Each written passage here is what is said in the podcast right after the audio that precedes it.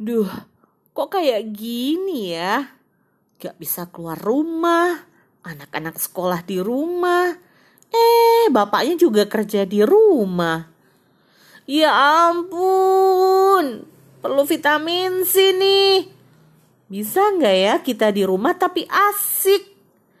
Bisa nggak di rumah tetap menyenangkan dan gak bosen? Nah, simak podcast ini yuk.